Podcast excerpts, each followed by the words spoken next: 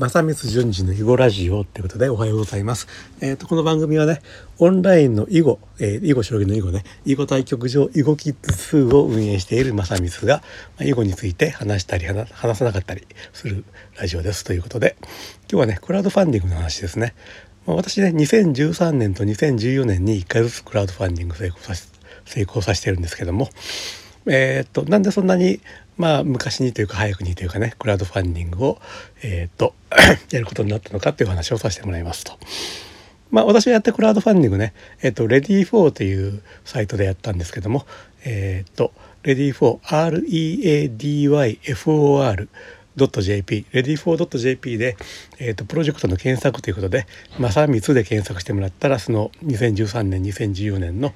2件のプロジェクトが出てきますんで、興味ある方はご覧になってくださいと。で2013年っていうとね、まあ、キングコングの西野昭弘さんが最初のクラウドファンディングねあの原画展をやるからニューヨークに私を連れてってっていうクラウドファンディングをやったのが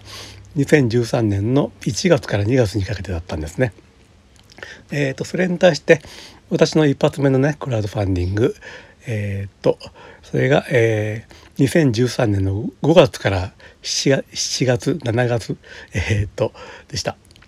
ということで、えー、なんでねそんなに西野さんの数ヶ月遅れで、えーと、クラウドファンディングやることになったのかと。で私ねあの当時はその西野さんが、えーと、クラウドファンディングやってるとかねそういうことを全然知らなくてですねそれ知ったのはあの「魔法のコンパス」っていう本読んでからなんだよね。魔法のコンパスが出たのは、まあ、多分2016年かな2016年に魔法のコンパスが出てからえっ、ー、とえー、こんなクラウドファンディングとかやってる、まあ、芸人さんがいるんだみたいな感じで、えー、認識したという感じだったんですね。じゃあその私がなんで2013年にクラウドファンディングというのを知って、えー、っと,、えー、とやることになったのかという話なんですけども。当時ね私あの京都に住んでたんですけども京都 IT 飲み会っていうのにね参加してたのね。京都 IT 飲み会。まあ IT 飲み会、まあ、今検索してみたんですけどもまあ、あの全国各地で、えー、と開かれてまして、まあ、今もしかしたらコロナで止まってるかもしれないんですけども、えーとまあ、その IT 関係の仕事をしている人とか、えー、とそういう人に、えーとまあ、興味あるというか、えーとね、人が集まる飲み会で、まあ、それに参加してた時に大阪のねシステム開発会社の社長さんとまあ知り合ってですねでその会社さんがえっ、とあのクラウドファンディングのシステムシステムのパッケージ販売をしてたんですねだからあのクラウドファンディングのサイトを立ち上げたいという時には、えー、とそのパッケージ購入して、えー、とサーバーに設置すればクラウドファンディングのシステムが運用できますよというそういうものを販売してたんですよね。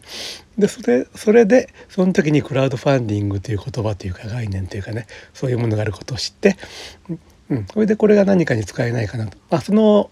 クラウドファンディングを初めて知ったのが、えー、と多分2011年なんですけども。で2012年の頃に、えーと、クラウドファンディングで何か面白いことできないかなってことを考えてそれで2013年のプロジェクト立ち上げに至ったということでした。ということで、まあ、種を明かしてしまえばえっ、ー、とね、えー、まあなんでそんなことかということではあるんですけども。まあでもやっぱりねその何て言うのかな。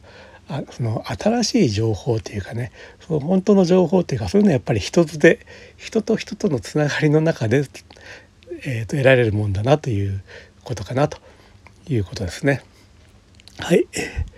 あそれとね、えーと、このクラウドファンディング、まあ、当時はねあのクラウドファンディングのサイト幕開けとかシルクハットとかそんなものはなくて、まあ、レディーフォーと,、えーとキャンプファイヤーがまあ2大クラウドファンディングサイトっていう感じだったんですけども、まあ、なんで READYFORでやったのかっていう話をちょっとちょっと追加でしておきますね。まあ、あのクラウドファンディングサイトごとにやっぱり色合いっていうのがあって READYFORというのは、まあ、どっちかというとその社会活動社会活動的なものが多いっていう印象ですよね。で一方キャンプファイヤーというのはその新製品の開発とかねクリエイターさんが何かやるとかねそういう風なものが多いような感じですよね。で私の一発目のクラファンっていうのが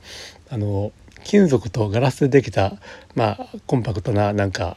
えーと、スタイリッシュなね新しい囲碁セットをね開発するっていうものだったんでまあ普通考えてキャンプファイヤーの方がまあマッチしてるっていう感じなんですけどもそれをなんでレディー4でやったのかっていう話なんですが、まあ、これもあの種を明かしてしまうとバカみたいな話でえー、っとねあの最初キャンプファイヤーの方に申請したんですけどもえー、っと却下されましたリジェクト却下されてしまったんでそれでレディー4の方で、えー、と申請してそちらでお願いしたということでありましたと。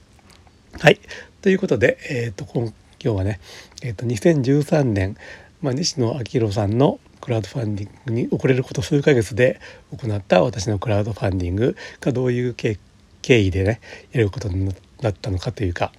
まあ、そういうお話をさせてもらいましたと。えー、っとねクラウドファンディングの中身というのはまあ、えー、っとその囲碁セットの、えー、っとまあ、予約販売みたいなね感じのものだったんですけどもねえっとまあ、まあ、の先ほど言ったようにレディー4のサイトで検索してもらえばすぐ分かりますんでえっとまあ、もう一回興味のある人はご覧になってくださいということで今日の話は終わりたいと思いますと。また次回ねあの2014年にやった、えーとまあ、385万円ほど集めたクラウドファンディングがあるんですけどもその話はまた次回させてもらおうと思います。ということで今回の話はこれで終わりますと。ではまた次回、えー、失礼します。